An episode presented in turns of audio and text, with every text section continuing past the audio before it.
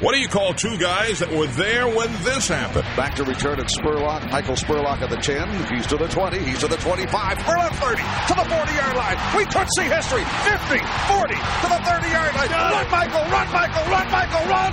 Touchdown, Tampa Bay. There you go. And that Shotgun set, three receivers left. Here's the snap, and the blitzer is picked up. Brady underneath, caught ball Evans. He has the record at the 11 yard line. Mike Evans becomes the first NFL player in league history to record thousand yards or more in his first seven seasons and want to throw by Brady. Congratulations, Mike Evans. who can forget? Gannon looking, Gannon throws up the middle. That's intercepted at the 40. Derrick Brooks 30. Touchdown Tampa Bay. Derrick Brooks, the most valuable player in the National Football League. There it is. The dagger's in. We're going to win the Super Bowl. Here's the snap. Mahomes running to his right. Look out. He may run. Mahomes directly. Oh, throw the end down. Battle intercepted. Picked off in the end zone. Bucks are going to beat the Chiefs. We're the champions of the world, and we still have a minute 33 to go. Devin White, what a great second season. That's it for KC. Bucks are the Super Bowl champs. They can't stop the clock. We call them the Salty Dogs. Welcome, everybody, to the Salty Dogs podcast. I am Scott Smith, I'm Jeff Ryan. and we're the Salty Dogs, and we're trying to be not too salty, as upbeat as possible Right. after the worst game of the year. Yep. Talk about making you salty. I mean, you, when you're doing something that nobody's, when the Saints are doing something that nobody's done since 2006, which is shut out a Tom Brady-led Right. team, you know it wasn't a good day at the office. It was not. But we have to move on. and Um, we are. I'm just never going to feel good about go- when we're going into a Saints game. It Nope. just They're good. I have had games like I felt really good going into the Buffalo game, and they're very good, and, and that one almost slipped away. But Sure. still, I didn't. I, you just can't feel good going, no matter what it looks like on paper. If we're ten point favorites, which I believe we were, maybe eleven, Yeah. It, it's impossible to feel good about it. it's interesting that they shut they, they shut down the uh, the Green Bay Packers to three points, That's right, they did. and and you forget about that because they haven't been winning. uh, Yeah, you they've know, had a lot of quarterback. injuries. You know, Jameis Winston went down, so their offense isn't as strong, but they have a really really good defense. So they really do. uh, And they went through. They lost like five games in a row, and during that stretch, they actually had a lot of defensive guys get hurt, especially their pass go. rushers. But now they're pretty much healthy, Yeah. and you're seeing what they can do. What the Saints, when a team beats a really good team like the Buccaneers, and they do it consistently, the knee-jerk reaction, especially I guess mostly in the media, will be like, "Did the Saints just provide a blueprint?" uh, on how to beat the Buccaneers. The problem is there aren't many defenses out there that can thrive in man-to-man coverage as well as the Saints do. They're fantastic at it. So they can play two deep safety with man-to-man coverage, Yep. and they can get after you with their front four. Yep, you can look at you can look at all, all the tape in the world. If you don't have the players to play it, it doesn't matter. They got pressure on Tom Brady with only four rushers and something like 28.5% of their of the dropbacks, which is by far the most any team has done against us with a four-man rush this season. I looked all that up for a Next Gen article earlier this week, so I'm not just spouting out ridiculous numbers. That's true. They were able to get pressure on us with four better than any other opponent, and they have fantastic cover guys. That you, you hear coaches talk about rush and cover working together. Uh-huh. The Saints are the perfect example of that when they're on, and boy, were they on! And and boy, were the Bucks off.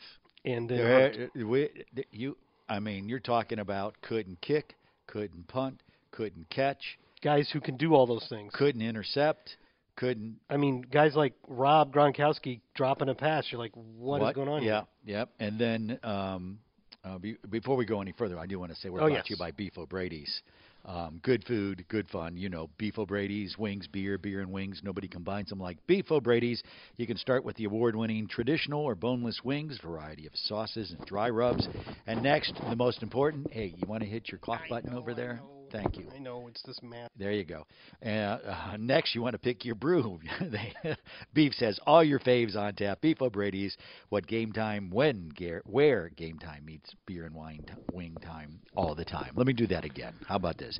Beef's all your faves on tap. Beef O'Brady's. Where game time meets beer and wine time. I, I keep saying wine. It's wing time. Beer and wing time. Yes. they do have wine. I They think. do. They do. And I'm not editing. They have sangria. My Yes, wife likes it. I I've know. one I'm not going to edit any of this out. So for your meats, beers, and wing time, anytime. There you go. Whew. Got sidetracked there. You could do wings for your Christmas dinner. You could. You could. I bet somebody's done that. Um, bet they did. Sounds good to me. Well, it's easy peasy because Rather have that than turkey. yeah. No, I like turkey, but no, not this year. But continue. Well, no, I'm glad you got that in there. Yeah. Um, Didn't want to move on too No, far. no. But the obviously the story from the game. I think Bruce Arians said something to this effect after the game. Losing that game sucked, but the worst part was losing the players we lost. Like that was actually the more damaging Yeah. result of that game. Not only do you lose a game, and not only do you get shut out, but you lose two key guys, Two. and or well, three. I forgot about Leonard. Um, Yeah, Byron Leftwich today said those three injuries happened within a span of like ten plays. Yeah. Well, actually, well, we don't.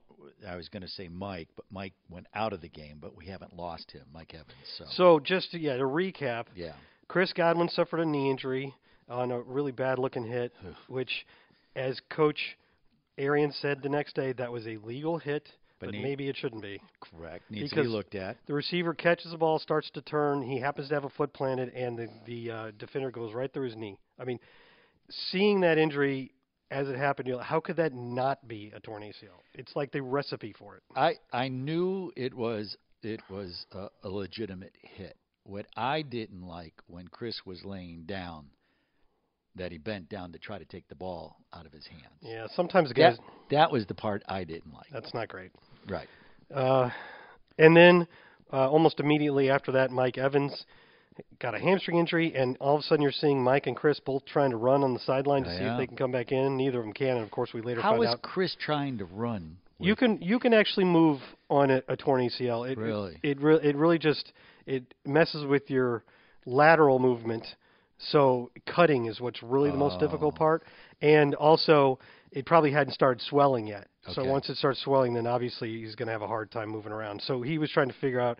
They hadn't done the official like MRI or anything at that point, but I can tell you from experience that most that probably all team doctors can pretty much figure out if your ACL is torn by putting. You're not going to be able to see this on the podcast, but Jeff, I'm showing. He's they showing put your hands knee. here. Yeah, and I have my hands on the top and the bottom, and I Uh-huh. just wiggle it back and forth a little bit. Mm-hmm. When I got my, it was the day we were. It was a football game in the morning, and then the Bucks were traveling to Charlotte late morning. You had a football game in the morning. Uh, yeah, where I tore my ACL. Okay. I didn't know that because I had to rush here, get on Uh-huh. the plane with my from the hospital, and um, later that night at the team meal, the team doctor came over because somebody, Sure. somebody asked if he would to check my knee, and he just went, "Mm, "Oh yeah, you tore your ACL." he said, "You're gonna have to get an MRI to confirm it, but I'm telling you, you have a torn Yeah. ACL," which was true. So I'm sure that would, didn't take him long to figure that out. And then Leonard Fournette also gets a hamstring injury, and then late in the game, Lavonte David hurts Yeah. a foot, and as uh, and Patrick O'Connor got what appears to be a significant knee injury as well. So since then, Godwin and O'Connor have gone on injured reserve. We know that o- that Godwin is done for the year. Yep. O'Connor maybe as well. It's a bit of an underrated loss. We we could talk. We will talk about Chris and what a loss that is, but. Patrick O'Connor's loss is obviously getting overshadowed by that. He was our leading snap taker on special gonna- teams. right. He And played he- on like 85% of them. and and that's a crucial part of the game right Well, now. you have to find somebody else to pick those snaps up. and that's and where Well, I mean, one one option, although it's not the exact same type of player, is uh, you know Justin Watson has been practicing the last few weeks, Uh-huh. and he could come off PUP, and he's a pretty good special teams player. yeah That could help potentially if they decide to activate him.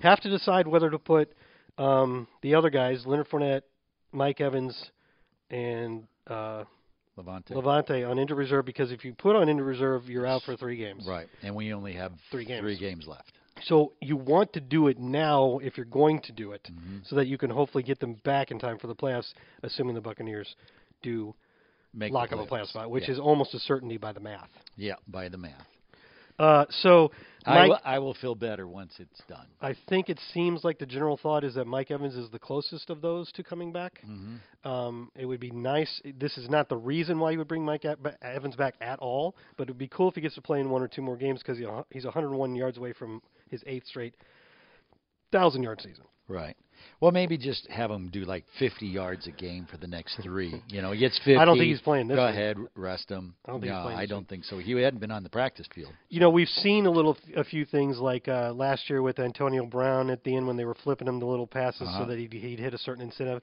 sure Guys and coaches are aware of those things and will, if it works within the game plan, could help out with that. TB12 is really big on that too. By the So- way, he's even said that. If if Evans was in the in the game in the last couple weeks and, and he was real close to a thousand, I think they would probably try to make an effort to get him the ball as mm-hmm. long as it didn't hurt your chances of winning. Right.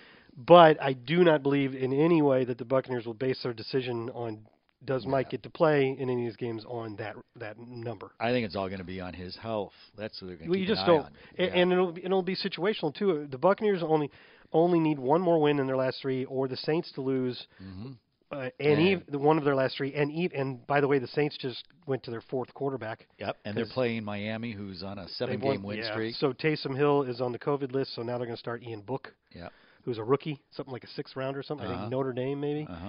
So um, any win by us, any loss by them, and even if we lose out and they win out, there are still like five or six more things that have to happen for the Bucks to not make the playoffs. If you go on one of those playoff calculators like 538, Right. the Bucks and a couple other teams, well, the, the Packers have clinched, uh, are like their number is like greater than 99% chance they're going to make the playoffs. So just by the math, not us being cocky, it's most likely the Bucks are going to make the playoffs. There's a there's an issue of seeding, Sure. but how much how important is that? And we're actually going to get into that because that's we have a question this week about that, so I won't go too deep into it. Good. But that's what you're looking at here, and that's why. And you've probably seen when you clicked on this link, we asked, and we're pleased that he said yes, John Spytek, our vice president of player personnel, to come on the show with us this week.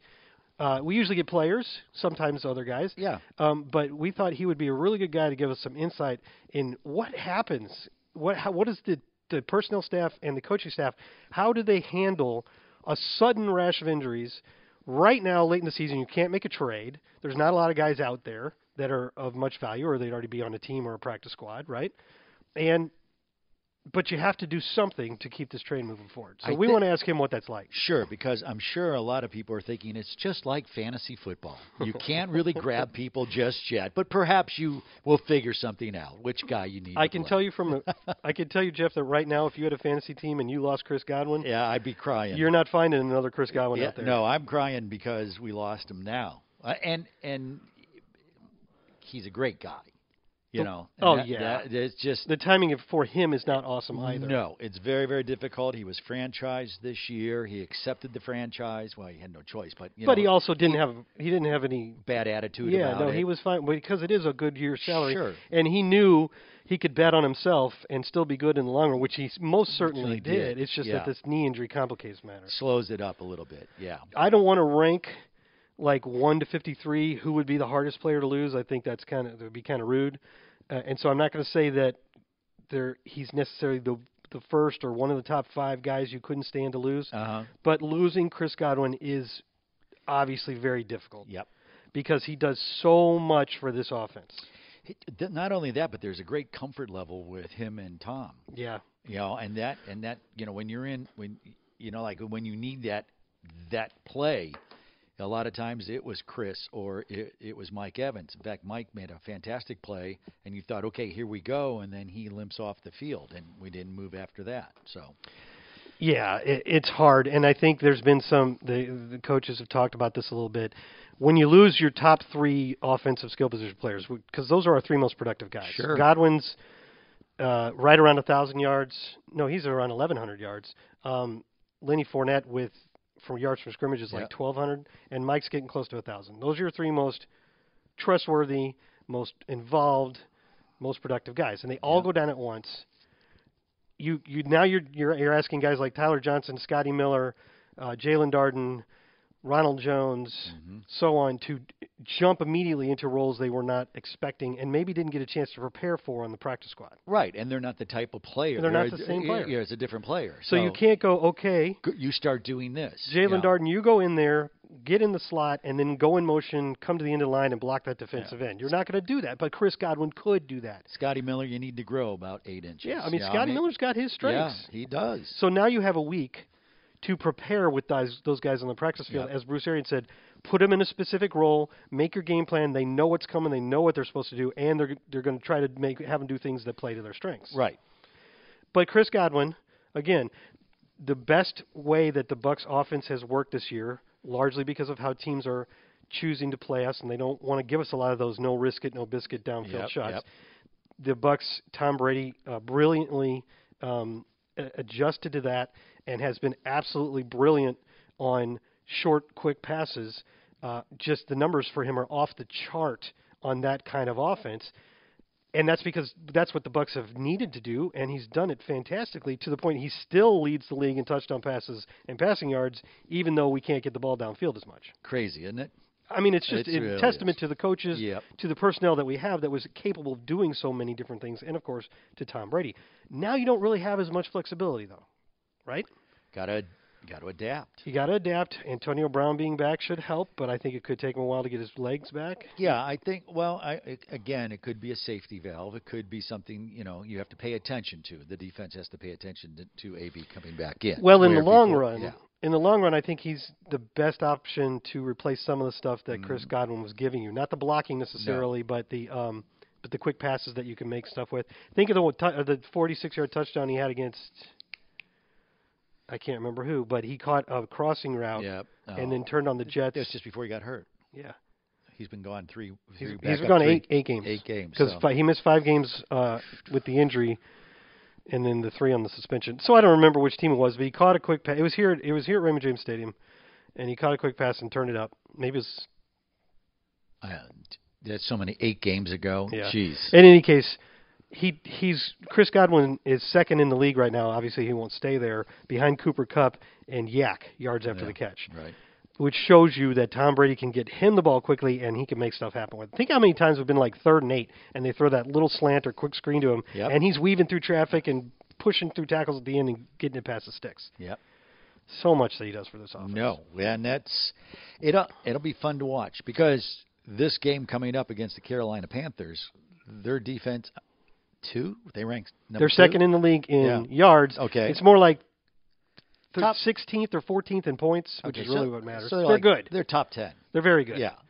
But we So- we put 488 yards on a Buffalo defense that was ranked first when they came in here. So But well, that's that's what I'm. That's what makes the Saints game so frustrating. it does.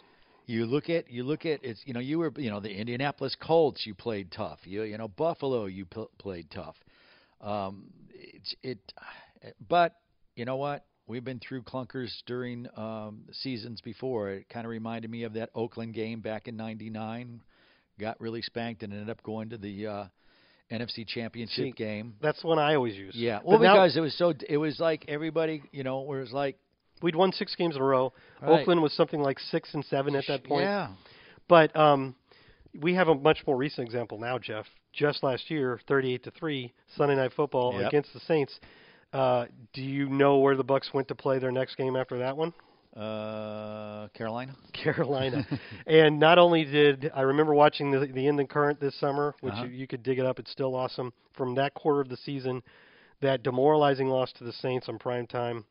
Then the following week there were some issues. I can't remember exactly what they were, maybe injuries, and then the the, the issue with the plane, which was delayed like seven Yeah, or eight hours. Seven, eight hours. And yes. so the team doesn't even get to their hotel in Charlotte till after midnight, and everybody thought, "Oh, this is gonna be rough for the Buccaneers." And the Bucks like, "No problem, Rojo had we'll that 90 some 98, plus. 98 yards, Yep. team record, Yep. and we won 46-23. There you go. So as we have tried to say many times, as much as games like that hurt, they do not necessarily predict what's going to happen the next week. Well, The injuries are more of a problem. Yes. Let's just say this: the Saints may have our number during the uh, during the regular season, but if you look, if you got to win one against the Saints, best to make it in January. We won the best one, but I Yeah. still kind of would prefer not to play them again in the playoffs. Uh, you think they'll make it? I I don't think they get in. I think San Francisco's going to jump ahead. well, but they're right there. yeah, Yeah. They're tied for the last spot right now. Yeah. I don't. I, yeah. I So you can't really count any of those teams out. no. San. Francisco's in the fifth, in the sixth spot right now. Yeah, they're playing hot right now. They are hot. Yep. So um, that game also really probably made it very unlike the Bucks game. Uh-huh. Very unlikely that the Buccaneers will get the number one seed. Right. which now suddenly would be even more helpful because it'd be one more week for all your injured guys to get no back. question. You remember when the Buccaneers won their first Super Bowl in '02?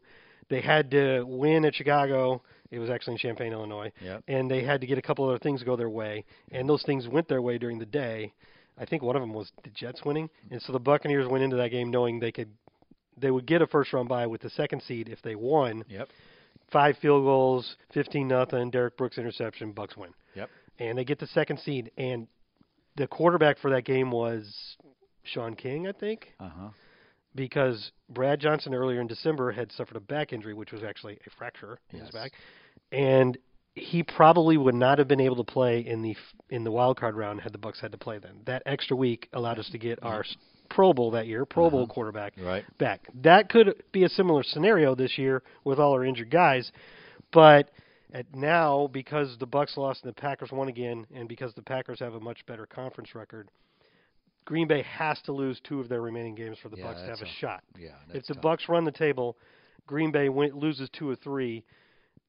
You also have to worry about a three-way tie with Dallas getting in there. Yep. Um, but if if Dallas then- loses a game, Yeah. then then the Bucks can still get the one seed. But the the main problem there is Green Bay playing, I believe, Cleveland, which has its problems right now, Minnesota, but it's in Lambeau, Uh-huh. and then at Detroit. I don't see two losses there, No.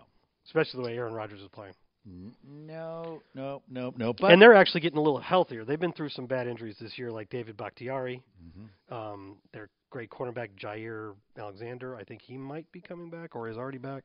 That's that's one of the things that once you get into the playoffs, I mean, you don't get the bye, but Didn't need it last year. you you didn't need it last year, and it, it mathematically, as you say, we should at least play one home playoff. As long as we win the division. Yeah, Now, if you can get the two seed, which is much more doable, sure. then um, you if you're guaranteed that if you win your first game, you get a second home game. Yeah. So the two seed is a lot more valuable than the three seed. Right. But that's going to be something that the coaches are going to have to factor in over the next few weeks. If the Bucks clinch, let's say, and I'm certainly not counting on this, but No. let's say the Bucks win this weekend and clinch the division. How important is it to you to chase the two seed or possibly the one seed compared to do you bring guys back? Do you rest certain guys? That kind of thing.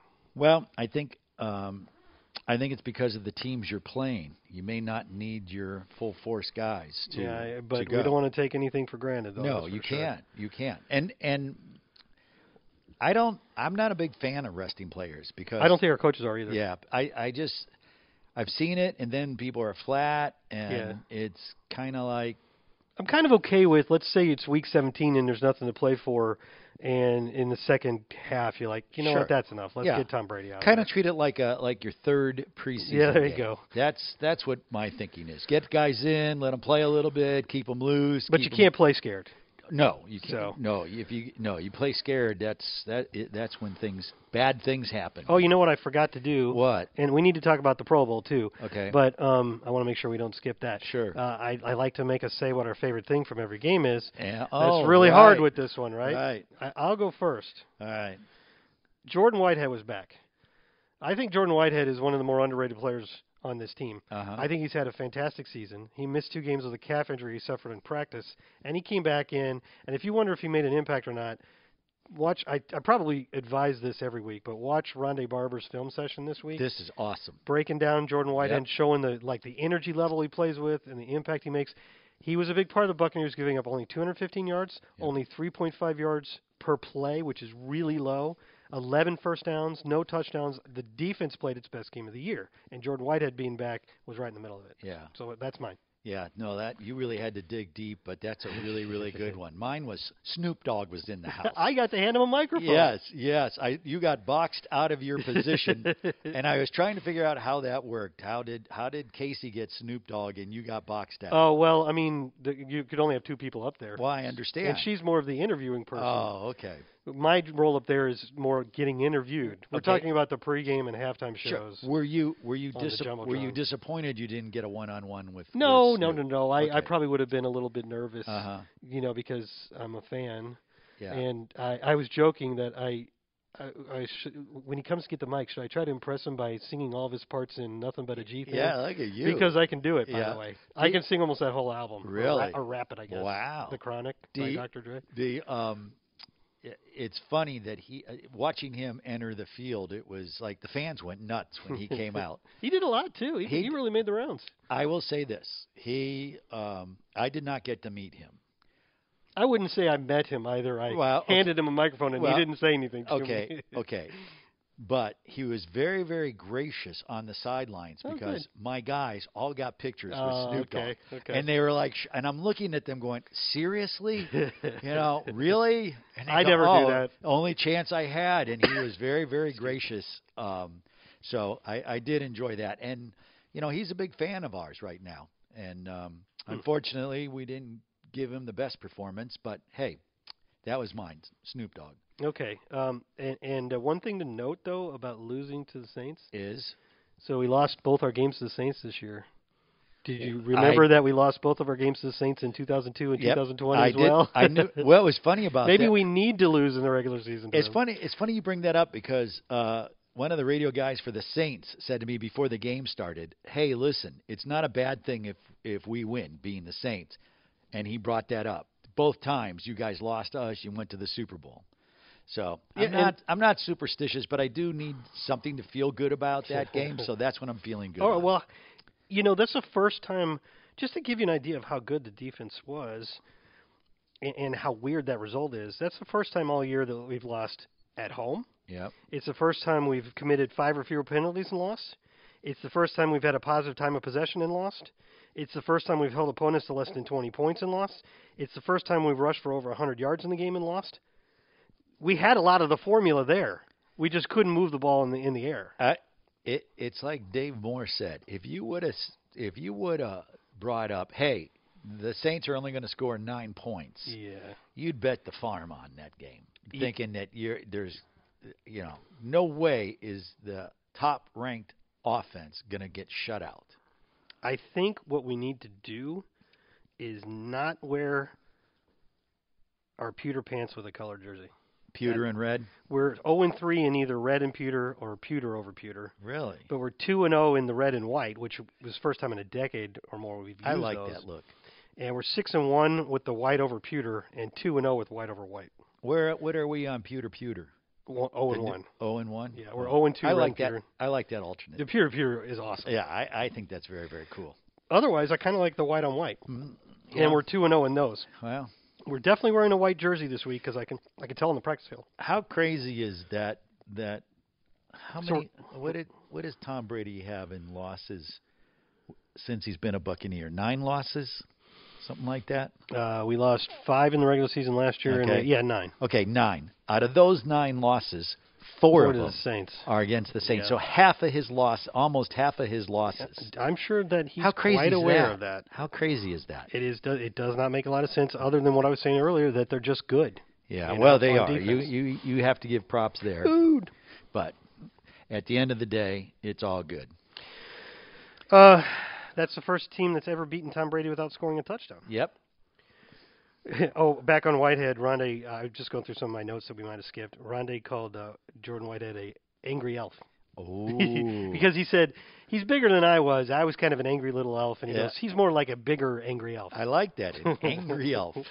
Uh, Godwin, to give you an idea of how much Godwin mi- we missed him in Uh-huh. that in that game, he left the game 90 seconds of game time into the second quarter, and by the end of the day was still our leader in receiving yards. Wow. That tells you how important he was and how much he was missed.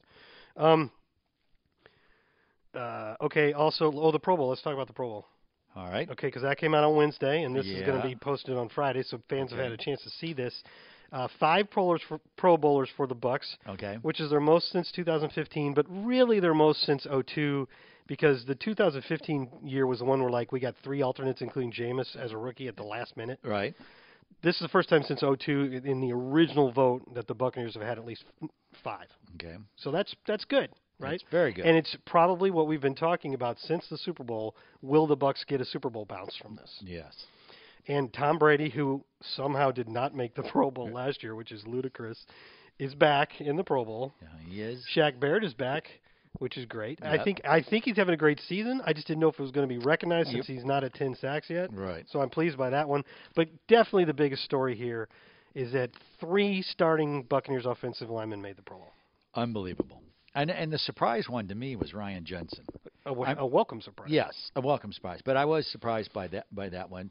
Uh, Tristan, you know, Tristan's been it's because he's just he's a, a phenom. That there's just it's unbelievable how good he is. Tristan got and he deserves it, but it worked out well for him because he started getting buzz right away Yeah. when he was a rookie. And he went to the Super Bowl. Yeah, eh, so we got all that, Yeah. and then and people were raving about him the entire year, and a lot of that, like you said, was in high leverage situations or a lot of viewers, a lot of other teams watching.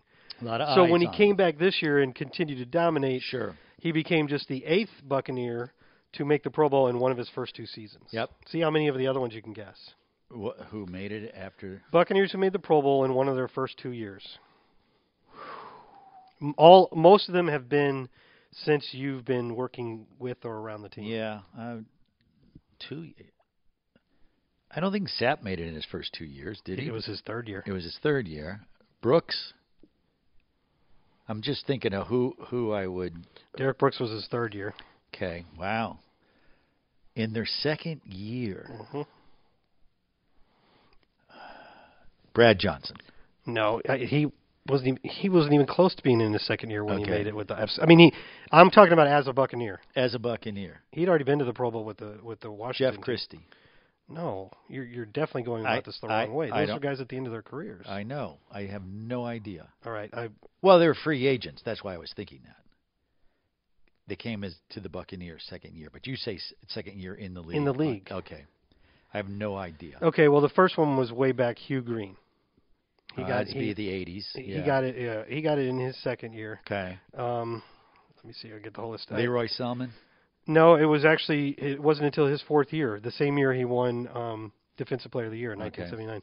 The list is Hugh Green in 1983. He was an 82 draft pick. All right. Mike Alstott and Warrick Dunn in 97. It was Wow. Alstott's second year and Dunn's first.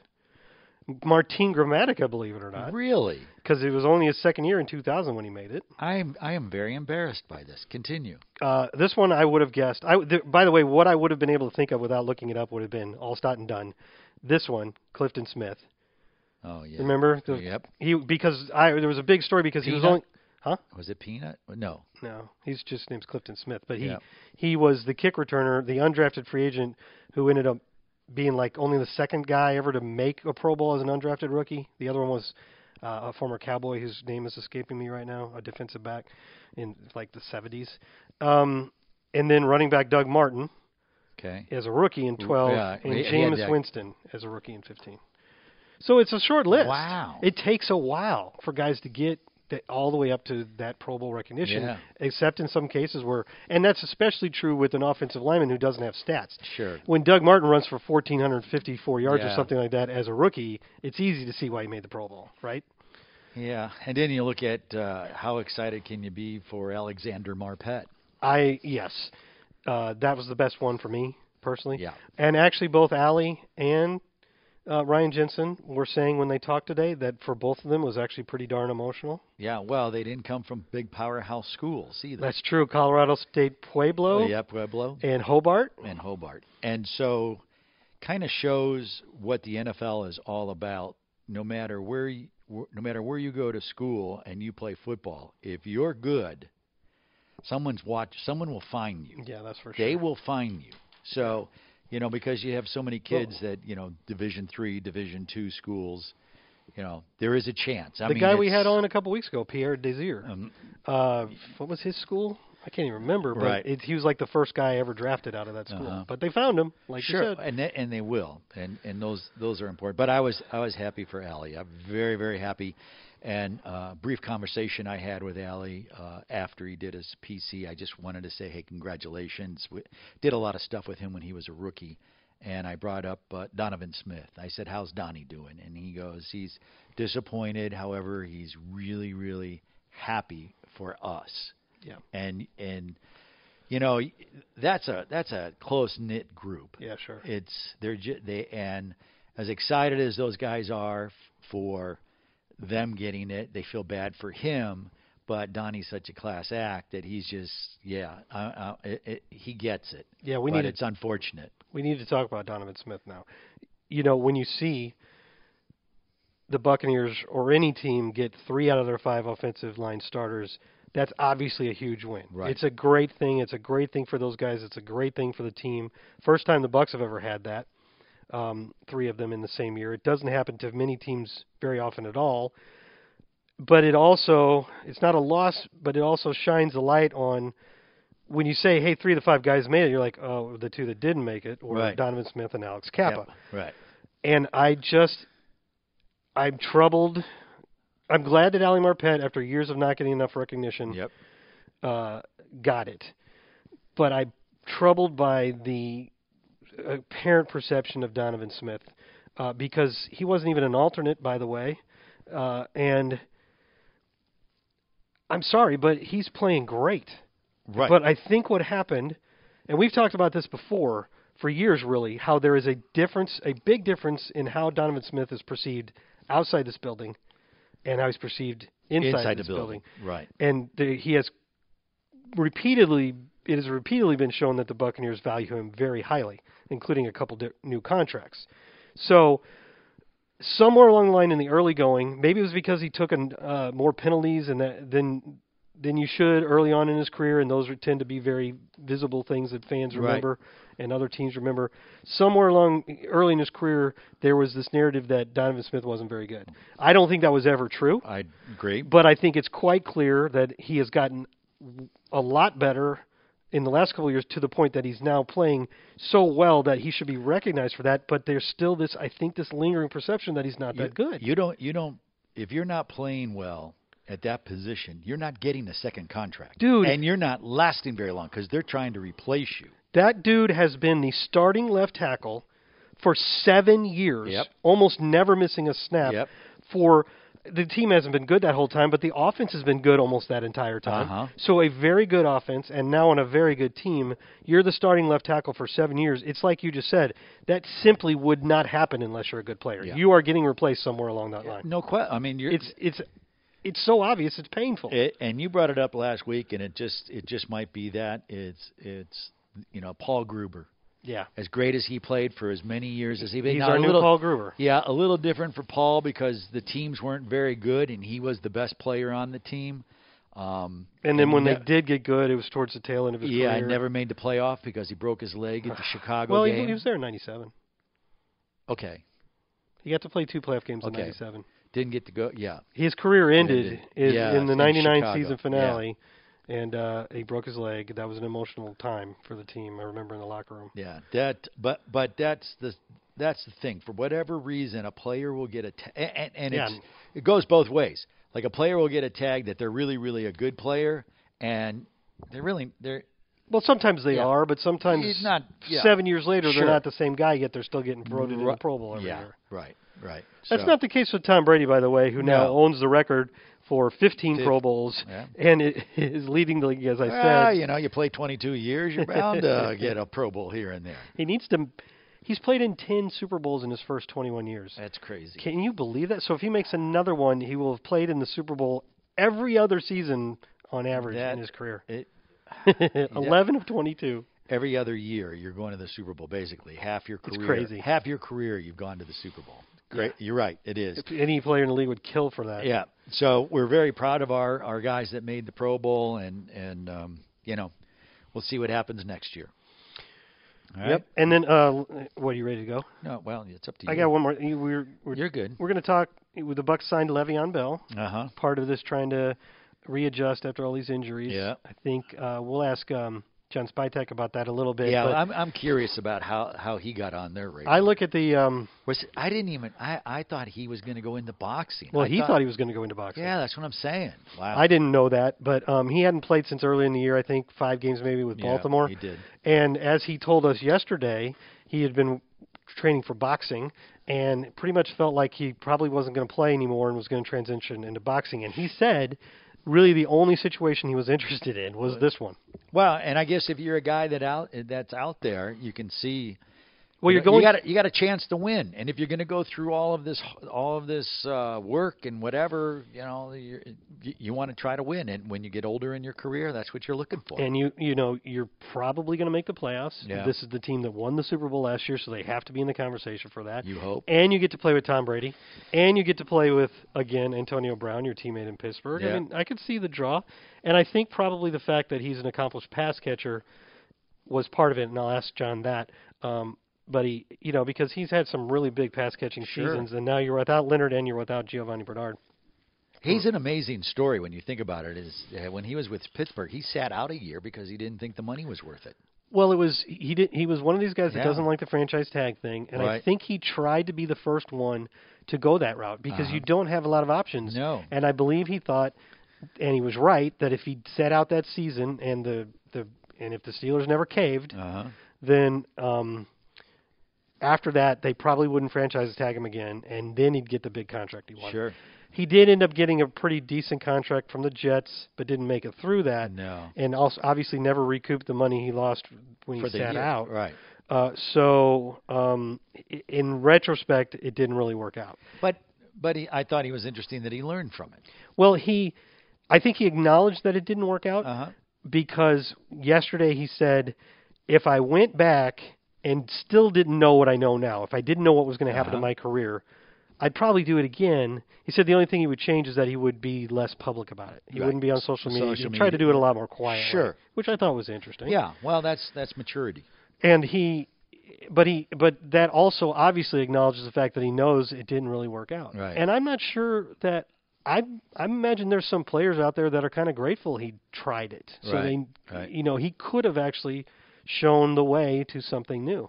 Uh-huh. Um it didn't work out that way though. No. So I know that most players don't like this franchise tag thing, but they didn't get rid of it in the uh, new No. CBA, so that's here for here to Here, stay. here to, for another ten years at least. Um, I, I guess that's about all I got. Okay. Unless you want to talk about the Panthers a little bit, but we've been going on for a while now, haven't we? uh, um, all I'll say about the Panthers is uh, win they have a very good defense. defense. Their ed- strength is their edge rushers. Yep. Um, Haason Reddick and Brian Burns have combined for 20 sacks. and Brian Burns is like a homegrown guy that keeps getting better. right. I think he might have made the Pro Bowl. Sam Darnold is uh, um, available. Well, actually, I think yesterday I was looking at their clips. I believe that um, Coach Matt Rhule said that Darnold would be activated, Yep. and that Cam Newton would start, but that Darnold would also play, Yeah. or, So- or vice versa, one of those Well, two. Yeah. I wouldn't be surprised to see him start Darnold and use Cam around the goal And line don't forget that they changed their offensive coordinator in uh, in Charlotte. So in it's week his- in like early this month. yeah. So, They're trying to run the ball more actually, Uh-huh. which I which don't know. doesn't play well to us, but that's good. Well, our against run us. defense has been a little That's bit suspect. shaky Yeah. in the last month or two. But uh, they don't have Christian McCaffrey. They put their starting center, who's actually their second starting center of the year, on COVID list on Thursday. Yep. Uh, so they've got some issues they're dealing with too, including like you mentioned the quarterback thing. Yeah. You know, again, on paper it looks like a very a game the Buccaneers have a good chance of winning, I'm but I don't know if I'm- I trust that paper I don't trust anything anymore. I just play the games until it's done, man. Until it's done. Right. um, but I do think uh, the Bucks defense is maybe starting to peak at the right time, Yep. and their offense has not pr- been particularly good. They don't have Christian McCaffrey. You, you DJ Moore's dealing with a And- hamstring injury. Hey, it's a division game. You need to beat them. You need to beat your division. We need to get pressure Yep. on the quarterback. We need to get some sacks. We need some turnovers. So, play the game. All right, Jeff. The good news is it's a one o'clock game. You want to get on to uh, Mr. Spytek now? Yes, let's And then we'll it. come back and answer the fan questions in our third segment. The Salty Dogs. And we're back here on the Salty Dogs podcast. I am Scott Smith, I'm still Jeff Ryan. and now we have with us our very special guest of the week, someone we're very pleased agreed to be on with us, especially Yes. at this time of the year. That's John Spytek, the Buccaneers Vice President of Player Personnel. John, I'm sure every single week during a season is very busy, but this one has to be even more so. So thank you for taking some time to give us an idea of what it's been like and, and letting the fans know. Yeah, sure, gentlemen. Happy to be here today. So, obviously, we all know in the game on Sunday night, um, all these players got hurt. Chris Godwin, who's out for the year, Mike Evans, Leonard Fournette, Lavonte David, Patrick O'Connor. I'm probably missing one or two. How soon after the final whistle of that game were you and your guys gathering, you and your people gathering and trying to figure out strategies? I think we talked about it at halftime. Halftime. Um, I mean, you already knew Mike had what he had, and Chris. You know, the, the hit obviously looked pretty bad, and Yeah. you know, the first the first initial thought was maybe he'd be okay, but you know, you're not surprised on Monday when you learn that. You know, that's what it was, given the kind of the the the realm of which it happened. So, you know, we we have a list going into the game of emergency roster spots, both for practice squad, veteran, active roster, all of it. And so, you know, we have that as as an email. You kind of look through that, and then get with Bobby afterwards, and you know, he gives you a little bit more of an idea as to what it would be. But usually, you're you wait till the next day to find out. But you got to kind of have a plan in place so you can hit the ground running with travel and COVID testing and all that this time of year. So it, you know, the hardest thing was seeing those guys go down, Yeah. um, especially Chris and Pat because they both look bad in person and, Right. and they were, and you just hate to see it. It's by far the worst part of the game, um, but the show rolls on. Yeah. Unfortunately, for the for you know, it's just the way it is, and you know, no one's going to feel sorry for us. No one's going to care. We have a job to do, and our our job in the personnel department is to have the best roster we can, and so everything was pointing forward to that. Yeah, when you said Bobby, you meant Bobby Slater, head athletic trainer. And, Yeah. Uh, I was going to say to you the same thing. Obviously, every every team in the league has injuries, and beyond the personal side of it that you just described, it's part of the game, and nobody's crying for the Buccaneers. But just give us, considering the rash of injuries all at the same time, and to the three top producing skill position players all happening at the same time. What's the level of difficulty here, given the time of year and the playoffs being so close? It's tough. I mean, you have to, I think, first come to grips with the fact that we're not going to walk out there and find another Chris or Leonard or mm-hmm. Mike. You know, we're just not. It's it's the reality of the situation, and so the next the next question becomes, you know, what can we do from an internal roster standpoint? Who's already in the building that can help fill those roles, do some of the stuff that's required in those spots, and then what what's available out there that would fit our scheme, our culture, you know, and and would be a good addition to the Bucks all things considered. And so we we try to do the best we can with that. And sometimes we're right and sometimes we're wrong. But that's obviously the goal when when you lose a guy like that is how can we prepare the team to play Carolina this weekend and, and miss as few beats as we can. How uh, you brought in Le'Veon Bell, so kind of walk us through that. How does he keep, how does he get on your radar, considering he he hasn't played in in a few months?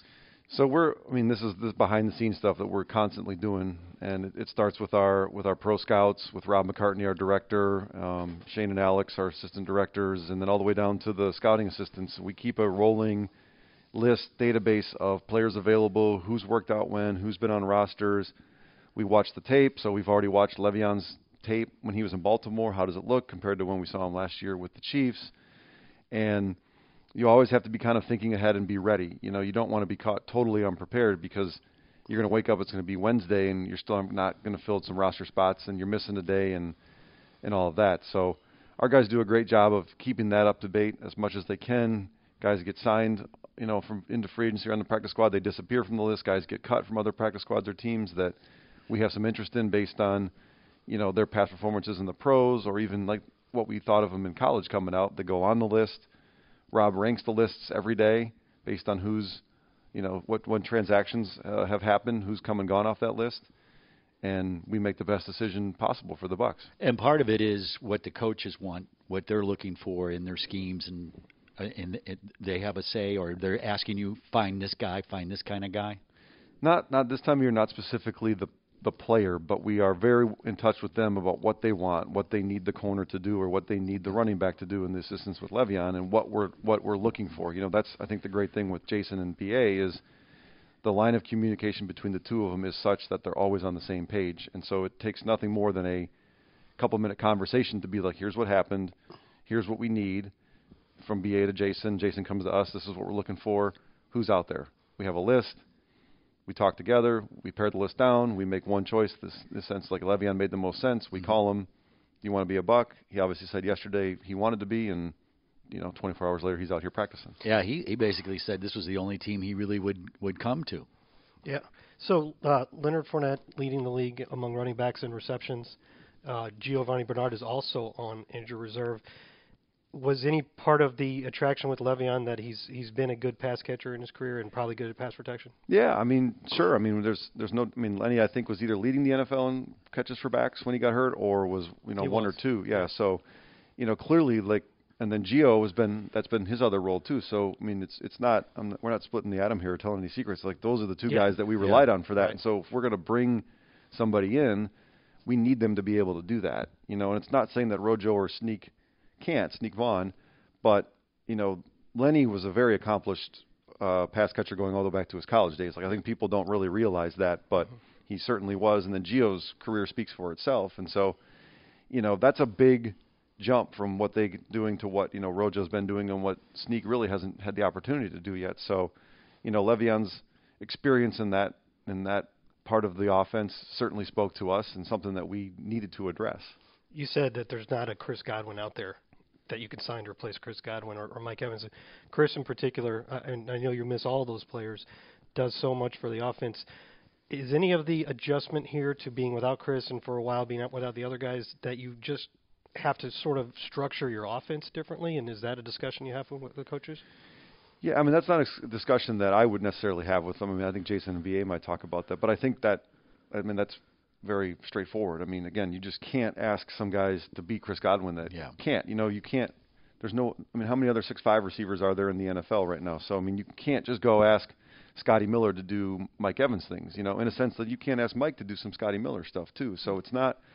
You know, I think that's where people maybe like you know that's our job really is to to kind of see all that and figure out the best plan going forward. And it's the constant battle in the NFL with the coaches too, like who's available this week. Okay, well he can do this and he's not as good at this and my job at the end of the day is to win, you know, score more points than the other team. And so what can I do to put these guys in a position to be successful? And our job is to give them players that work within the grand scheme of what they're trying to accomplish. So, you know, it's not like we're giving him a guy that he's got no use for. You know, it doesn't mean he can't be a good player, but here he doesn't work. Like that's our goal is to eliminate that player. All these guys have to have a role with the with the understanding that there's one Chris and there's one Mike and there's one Antonio and there's one Gronk, right? So Yeah. It occurs to me that I started this by asking you how you all back there come up with contingency plans and, and how to move forward from this when really that job probably has been in motion for months and months and it's kind of the whole idea behind you know keeping the band together after the Super Bowl and having all that roster depth these last couple of years, right? I mean, it's it's kind of a job that already was in motion.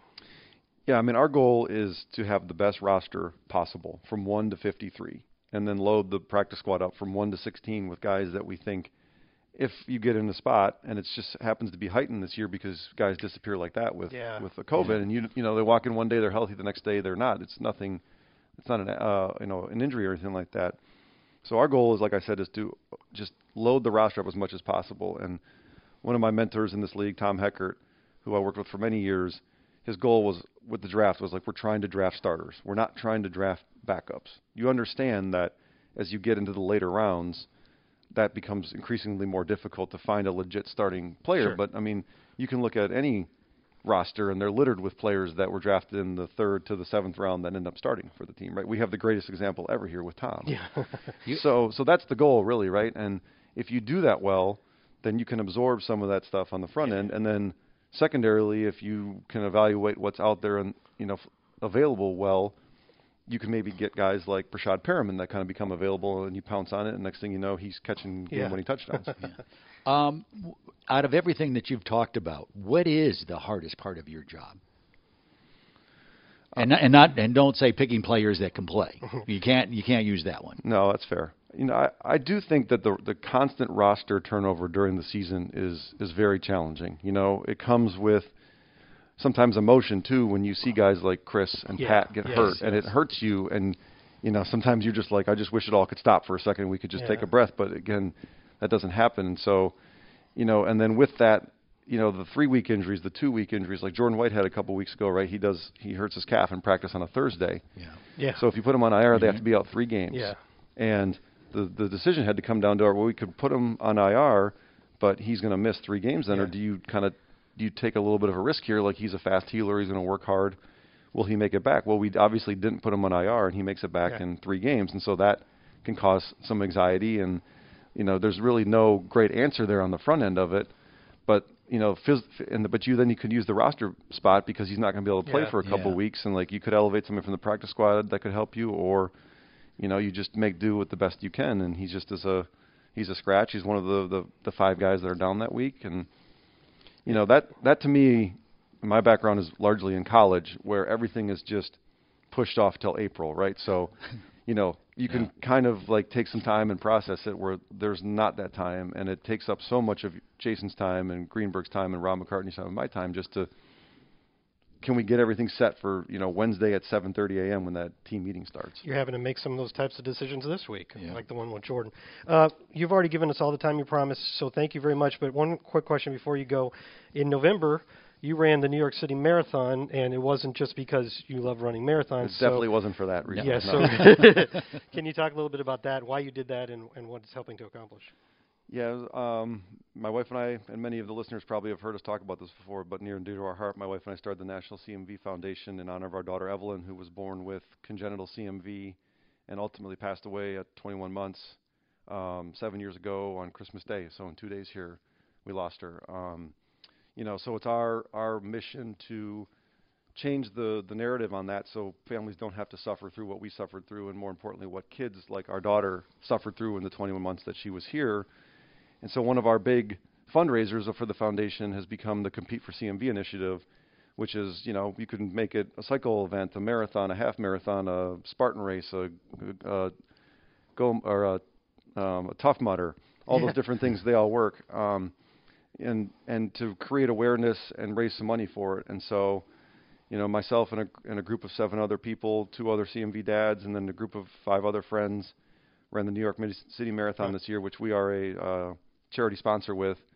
So we get 10 spots a year. We used eight of them this year and just raised, uh, you know, 25, $125,000. Nice. With a lot of support of people from the Buccaneers and the Buccaneers organization, and brought a lot of awareness to a to a disease, to a virus that that really needs it because it's it's a very common occurrence. It's the leading cause of viral uh, birth defects and disabilities in this country, and 8% of people know about it. And, and it's, to me, it's ridiculous. And yeah, but you know, you got to do something. That's my wife and I from the Yeah. start when our daughter was born, and you realize that this is the course of your life, this is the journey, and so you can do nothing, and nothing changes, or you can do something. And so, she's done amazing work. There's tons and tons of families and women that have done amazing work, and you know, that was my small part to to help was to run 26.2 and help raise a bunch of money and a bunch of awareness for the for the foundation. And that's just real quick. That you, the website is nationalcmv.org. If Nationalcmv.org, Check that out. yep. Maybe contribute. you can. Tr- yeah, you don't have to wait until you run another marathon. Well, I, I Are you going to run another one? I told everybody I'm retired from marathon running, or at least I'm retired from asking people to Yeah. give me money to run a marathon. That maybe I'll run another one, but I'll donate the the minimum fundraising requirement at that point, and you can just you know click on the app and It, support me. or something it like was that. not that much fun, huh? You know, it it is a very rewarding experience. The training leading up to it, because you can't just walk out and run a marathon, is tough, especially in Florida when it's 85 degrees at, at six in the morning or 5 Uh-huh. in the morning. But it, it is one of the more amazing things that I think you can accomplish in life, and um, you know, you teach yourself what you're capable of. It pushes you far beyond physically what you're capable of, which requires a lot of pushing mentally beyond what you're capable of, and you know, a, a thing that after we lost our daughter kind of became for me is like just keep going, keep mm-hmm. going, one step at a time. time. One, keep going. You know, the Winston Churchill quote: "If you're going through hell, just keep going." Get and through that's it. that's I mean, in a small sense, like when you're at mile 20 to 26, like you kind of feel like you're in physical hell at that point. But you also realize like this is temporary, and if I keep Yeah. going, I'll make it, and I'll be able to accomplish what I set, set out to accomplish, and you know, hopefully change change the perspective, the narrative, and create some awareness, and, and raise some of the money that our foundation needs to operate. Well, well great. done. Thank you very much, and Yep. also thank you very much for your time and for giving us a little insight on what it's like, especially in a week like this back there. So I'm sure you got a lot still to get to. So thank you, and, and we'll talk to you soon. You got it, guys. Go Bucks. The Salty Dogs. And we're back here once again on the Salty Dogs podcast for our last segment, Uh, the fun segment. which uh, well, John was very good, by the way. Yeah, I know. uh, I figured he would be. Yeah. Good Um, stuff. I just really wanted to see what it was like back there. They must be just. I, I, I don't want to use the term scrambling Well- because they prepare so much, but Yeah. they they got a lot to do. But it's like I like I brought up on Le'Veon Bell. You know, how how does he end up on? And so it makes Well, me. they've got lists. yeah, I know, but but now it makes me. I, I'd love to see their list. you Yeah, know, you- what what's there? You know, there have been times in the past where their their lists have been up on, on, On boards, boards, in Rob McCartney's yeah. office. It could be that way. I don't think it's a secret as long as you as they know you're not going to do anything yeah. with it. Well, we're not allowed back there anymore. Yeah, but when we that's were, it was too. always so much fun because it kind of gave you an inkling of which way it was going to go. So. So here's our first question. Okay. Did we get more questions after answering all the questions? I uh, for a while was thinking that maybe I made a mistake because a couple days ago the inbox was empty. Oh. but it, I did end up with some. Okay. Okay, hey dogs. Hey. Well, that was an unfortunate game. As I've Okay. seen, as I've seen multiple times though on Twitter, though each of the previous two seasons we won the Super Bowl, we were swept by the Saints. So maybe this is a good thing. We Uh, already, we yeah, already we talked talked about. about This that. is Sam in Nashville, by the way. He's Yep. he's given us letters before. A couple quick questions. In the game, Hill had a designed QB run, which I could have sworn Devin White tackled him behind the line of scrimmage, but I didn't see him get credit for a sack. If it's a designed run for the quarterback, does that just count as a TFL and not a sack? And the answer is yes. Okay. Yes. Yes. If the quarterback doesn't is clearly running on purpose, not a scramble, but it's designed for him to run, Yeah. then you just get a tackle for loss, not a sack. Mm. and and that leaves it up to the stat crew to decide if it was a design run. But generally, you the, their I think their rule of thumb, the best thing they, is what did the offensive line do? Because if it's a run play, they're blocking down and trying to move guys. right. If it's a pass play, they're, they're on their backing heels up. and backing Yeah. up and. Yeah. So you can usually tell. So Yeah. th- there's been some disputes, but even if our stat crew or any stat crew gets it wrong, it's later reviewed in New York. And and if they go, says, "Come yeah, on, that was clear a run Yeah. play," or "That was clearly a pass play," they'll change it. That's so they generally get it right in the Yeah. long run. There you go. But yeah, your instinct was right there. That that's not a sack. Also, in your opinion, when is health a higher? We kind of talked about this a little Yeah. bit too. When is health a higher priority than a higher playoff seeding? The number two seed would be a great would be great to get, but if it's week 18, we've wrapped up the division, and we know we can only get the number three or four seed. Would it be better to give all or most of the stars a week off to be more healthy for the playoffs instead of trying to move one spot in the playoff pecking order? I know the coaches will do what's best for the team. Just curious on your thoughts. Understand if you want to defer the question though. Thanks for the work y'all do, and hope you have a, both have a mer- very merry Christmas. Well, Thank thanks you. to Same you too, to you too. Yep. If that is what you celebrate. Yeah. Uh, you want to talk about Yeah. Well, I, I think you've already said how you Yeah, feel about this. I, you know, it, it, there's a number of folds through this. A, what are the injuries? B, is the injury going to get any worse if they play for that week? Is it going to get any better if they don't play? Um, how many? How many there are? You know, how many players you're looking at? Because you can't sit everybody down. You just there's just no way you can do that. But I think, and I said this before, treat it like a third preseason game. Play them into the half, and maybe you put somebody away, and then go ahead and rest. Well, this actually, to clarify, Sam is talking is really talking a more broader picture, a broader picture, in that he's talking about not necessarily re- injured guys, just resting as many of your starters Yeah, so they no. can't get injured. And No. I don't think our coaching staff would do that. I personally don't like when teams do that. Yeah. I, I don't think it generally helps and sometimes backfires. Uh, it's easy to point afterwards and go, see, if you hadn't played that guy, you wouldn't have got hurt. And, but you have to live with that possibility. It just simply is there. Also, Yeah. No, yeah. You can't. You can't do the ifs, whats, and buts in 2020 hindsight. so it is true that there probably, in terms of what you get out of it, there's not a huge difference between the three and four seed. Uh huh. Um, but you don't because neither, in either case, you don't necessarily get a second home game, No. Depending on what happens with the one and two seeds. correct. I think it's. But- I, I think you just have to sit down and figure it all out. What's best for the team The at question- that moment. What what a fan is going to do, what I'm going to do when looking at it is go, okay, if we get the four seed, let's mm-hmm. this is hypothetical, but it. Yeah. is the way it is right now. If you get the four seed, you're playing against the Rams, who've already beaten the Bucks. If you get the f- three seed, you're playing against say San Francisco, who look really good right now. Very good. Who do you want to face? Right. I don't think coaches plan that way. I don't think they go, let's win or lose because we'd rather play the Rams than, the 49ers or whoever. See, and, I don't. I I look at it this way: when you get to the playoffs, you gotta face the good teams. Right. Period. Right. So whether you face them early or late, you got to face those teams. So just just like last year, everybody go, well, you're a wild card. You're going to be on the road. You're going to oh, you go to Washington. You you struggle a little bit in Washington, but you win the game.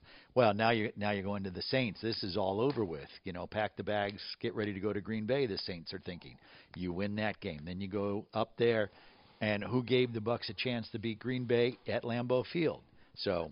I say bring the best teams on early, and if you beat them, then you're the good. exception, Jeff, would be to get the first seed because not having to play, But we, but that's not. I, you I- miss. you do. You do get to skip one of the teams. Yeah, but I don't see. I don't see us jumping to the number one seed. If you beat you win, no, out, I don't think you- that's going to happen either. not- no. Uh, but if you beat, let's say you have to play uh, Matt Stafford in the first sure. round. Um, if you don't have to play Matt Stafford in the first round, you might not have to play Matt Stafford in the second round, depending on what happens with the other games. Yeah, you're hoping somebody else beats him. I got you. So, I, as a fan, as a fan, and maybe even myself personally, I, I'm sure I'll be sitting there going, "Man, I hope we play this team and not that team." Yeah. Although I don't see an easy mark out there, Nope. unfortunately. No. Um, And there's always that wild card team, and not wild card, wild card, but there's always a team that you just don't know. It's who's going to get hot. Do you know this? If Green Bay and Kansas City hold on to the one seeds, it'll be the first time since 1982 I- and 83. I saw that it being number one two years in a row. yeah, in both conferences. Sure. I wouldn't have. I would have. I would have assumed there have been some times where like when the Dallas was a juggernaut or But look at it. Well, last year, both number one teams didn't win the Super Bowl. Dallas so, and Buffalo played each other three times in the Super Bowl in a short span, or twice. Buffalo played in four of them, but lost them all. But Yeah. two of them were da- to Dallas. Yeah, one was against the first one was against the Giants, then the other. They lost two to the Cowboys, one to the Giants, and one to maybe Washington. Yes, it. Yeah, I believe it was. I think it was all NFC. yes, because Thurman Thomas forgot his helmet. yeah, but he was on the He- Bills, so how does that right, help us know? because because the Bills faced um, Washington. okay, That's how that's how That's how you remember it? Yes, yeah, it was in uh, the Metrodome. okay. Uh, the Dallas ones are memorable for like the Leon Lett thing. Yeah, and- I was there at the 91 Oh, cool. or 92 uh, Super Bowl. I was there. It would have been in 93, but my first year and it was in Minnesota. No, that one, the uh, Dallas Cowboys and Buffalo Bills was at the Rose Bowl. That was Oh. my first Super Bowl that I ever went to. It was pretty cool. I went to a couple early in my career, which Yeah. started in '92. I remember I went to one in '95 in Arizona, which was Pittsburgh. That was Dallas. I was there also. I don't remember if I had been to one before that or not. Yeah. I remember going to one in Atlanta, one in Miami. I don't know, whatever. Yeah. Obviously, I've worked the ones that were here. Sure. Um, okay, All right. next question from Mike in Connecticut. I think these are the two guys that a few weeks ago I, I messed up who who oh, said what question. flipped them around. So I hope Mike is happy. This is Mike's question. Okay. The last one was Sam's question. All right. Hey, dogs, I'm starting to wonder if the Saints have some sort of Bucks or Brady voodoo doll that they bring with them every time they play us. Not only do we seem to forget how to block, catch passes, but half our team went down with injuries. Something spooky is definitely going on here. Uh, This is the wrong holiday for this. The theme of this email. This should have been a Halloween. We played. We played the Saints on Halloween. Um, we did. I hope everyone is okay, but it's almost laughable at this point how much we suck when we play them. Yeah. Maybe they're. Maybe we need to go to Marie Laveau's. in, uh, In- in, New Orleans and and figure out what we're doing wrong. Come up with something. Is she a um? What? Oh, she's a voodoo queen. Voodoo queen? Yes. The D played amazing, forced at least four or five three and outs, and we could barely get a first down when we got Yeah. the. I mean, yeah, Yep. Mike, you're definitely doing a good job of rehashing all the Sure. terrible things that happened in that game. Thanks for that. Back to the injuries. What a bummer about Chris. I hope there wasn't this. That wasn't the last time we see him in pewter and red.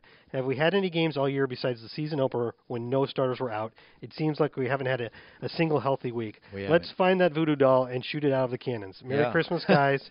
Sorry, no old jo- old jokes this week. Actually, I'm glad there were no Yeah. old jokes. Mike in Connecticut. Uh, thank you. Mike. So the answer to your question is no, and and actually we didn't even have the starting lineup in the first game because Jordan Whitehead was out for that game. I was just going to say we not, we haven't had anything. and Sean Murphy Bunting lasted less than a quarter in that game. Yeah. So no, we have not yet, and we still pro- we still won't. We Uh-uh. we will finish the season without having the the 22 that we intended to Yep. start that The- were on the top of your The guys chart. that you wanted, right? It was close in week one. It was. It was close. It hasn't been close since. Nope. That being said, let's look at the flip side of the coin and um, at least acknowledge that the offensive line, Uh-huh. I'm knocking on wood, Sure. has enjoyed a lot of health. Only one missed start. That Yep. was by Ali Marpet. Need it. We need that. Your quarterback has been healthy Yeah. and going strong at age 44. Crazy, isn't it? Uh, you have mainly been okay up front on defense. Who's Yeah. I don't think those guys have been hurt. no. It's been the corners and now the safeties and now of course and all the, skill tight ends. We had some issues on tight ends. That's right. end. Rob missed time. Yeah. yeah. Yep. But every team has had problems. Yep. No one's going to feel sorry for you. I always like when teams say that. No one's going to feel sorry for you. And Okay. right. All right. Now you know we had the little thing going where every time our friend in Brazil, Alexander Nascimento, sent us a question that was about football. Funny you say that because I I thought of that immediately after the game was over with. I went, well, there goes There that goes that one. one. It's like shaving off your playoff beard. Sure. So uh, uh, he, we read one from him last week and we did not win, so that's over. Yep. So I wasn't going to Oh. um, read a question from him this week, but I actually like the question that he sent. Okay. So I'm going to sneak it in. Wow. Yeah, why not? Go ahead. Ahoy, salty ones! Hope this finds you both well and extra salty. So far, yes. Thanks. First of all, thanks for reading my question on this quest to make our team invincible. I really appreciated it, All right. Uh, and that's what I was just talking about. I appreciate that. But every time we won the Super Bowl, we lost twice to the Ah, Saints. That one's getting around, huh? Everybody's Everybody everybody's- likes that. Yeah, note. gotta So maybe that that out. was a in quotes good thing. Okay. Perhaps you guys are down on questions this week, and I could sneak one in. Sure. Yes, you can. You did. Watching special teams playing, I got a question about a possible defensive situation.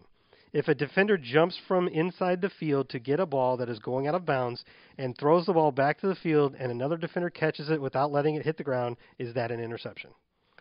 Since you did, thanks for reading, Alexander Nascimento. Uh, yes. And, and same thing with a catch. If if you catch if you jump I'm over trying to I'm trying to visualize. So he's saying the receiver's near the sideline. He jumps, catches the ball in the air, has not touched down yet, Okay. and then throws the ball back. Okay. And it doesn't hit the ground. It's Cor- caught by another, Another player, on your team. Uh huh. Does that count? And yes, it does. It does. It's extraordinarily rare. You really see it more when they're trying to down punts. I was just going to say where yes. and it's not it's not that it would go out of bounds; it would go in the end zone for a touchback. But it is the same concept. Yeah. Uh, That's a good question though. yeah, it's a good question. He's thinking. It's the it's what you'd expect. I mean, for a ball to be out of bounds, it has to hit out of bounds. Right.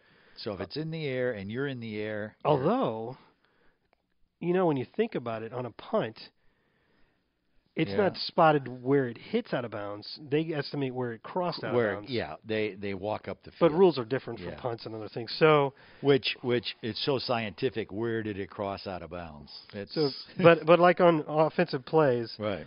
the ball's out of bounds when it hits out of bounds, or when a player who is out of bounds touches, Touches the it, ball. yeah. So if you never actually touched down and tossed it back, and the ball never hit down out, and it was caught in bounds, that yeah, that would be that would count. That would get you. All right. And he also says, remember last week we were talking about the IHMAs, the International Home Marketing Oh yeah, yeah. And the Buccaneers got Germany applied for and were granted Uh-huh. that. And one of the other options was Brazil, where Yeah, a friend here is I from. know. I- And I kind of made it's like I bet he would have liked it there. Sure. And um, maybe he can go to the game in Germany. Uh-huh. And so he says, P.S. And I'd like to say that I'm not at all upset about th- that the Bucks were granted Germany on IHMA. It's a great country with a great market, so I understand the selection, but obviously I would have preferred if it was Brazil. And just so you know, it's cheaper and closer for me to watch a game in Florida than to go to Germany to do so. yes, I did know that. and yes, I think it would be far more likely Uh, for him ever to see a game here yeah. than in Germany. Oh, my But goodness. he pointed that out. I guess I did kind of make a dumb joke. That's funny. Wow. All right, one more. Well, what I like is they're listening. This one is not really a question. It is the back and forth on our issue with um, people out of town trying to listen to the radio broadcast. Yes. First time this came up from a, a user in Texas, Uh-huh. a user, a fan in Texas named Stephen Larson, uh, who had asked about it, and at the time we didn't give him a great answer. Uh huh. But the next week you came with a different answer, Yeah, Game and, Pass. and I made a point to email him so he'd listen. Okay. So he did. oh, he did. Yeah, and he was appreciative that we've been trying to help him. Sure. But here's what he says about Game Pass. Okay. So you told fans, you told anybody listening that you could buy Game Pass for how I much? thought it was nine ninety five a month. okay, and then you could get broadcasts of I, radio broadcasts of all the teams. That's what I was thinking. No. He says, "Thanks for the advice and option of NFL Game Pass. I have considered that option. However, it is after the game ends. Uh, Did you know that? I thought that was the TV version. I'm getting really confused because I thought you had the information here, so I didn't bother to look it up. Yeah, no. I, I but I but I do I do know what he's saying about the TV version, but I didn't think the the radio version was after the game was over. Apparently, to believe Mr. Larson, it is. And I have no reason not to believe him because he's apparently tried it. He says it is after the game ends and I already know the outcome. Yeah, if Ah. you were going to enjoy that, you'd probably try to Yeah, avoid that- hearing it. That makes no sense. Why would you want to listen to a game once you know? Most importantly, it is not Gene Deckerhoff calling the game, but then in parentheses, or is it? So I don't know the answer to that either. I, don't thought either. you would. So, ah, you're the radio Yeah. guy. It's a radio under- question. I understand. I'm looking. we really need to come with a, a, a better answer about this next week. It. Okay, I, I- look, I, I hit this and it says relive every broadcast you Relive. can watch. It's watch, but I need to see where the audio version is. Well, he's right. If it's a if it's a broad TV broadcast. Well, the not- other way he can do it, the other way he can do it, okay. I just happened to think about this too. Sorry, I'm slow thinking. Is uh, Sirius Satellite XM Radio? They carry all the broadcasts, home and away, all of those. the one with Gene Deckerhoff. Yep. You're It's a ho- sure of this? I know because I have to send them the feed. It is a Live. Uh huh. Um, So th- there's a different channel on Sirius for each game. yes, you can. Well, yeah, I believe can- that. I used yeah, to have. you You used to have that with baseball. Yes, yes, you can pick. You can pick which which the and that's right. version- It always was the radio broadcast. Yes, Not TV. right. Uh, when I had Now baseball. it says here, listen, want national an- analysis or hometown flavor? Oh, Get it to month to month, just nine ninety nine with our new monthly subscription option. this is Sirius XM. no, this one is this is Game Pass. And but does it say it's live?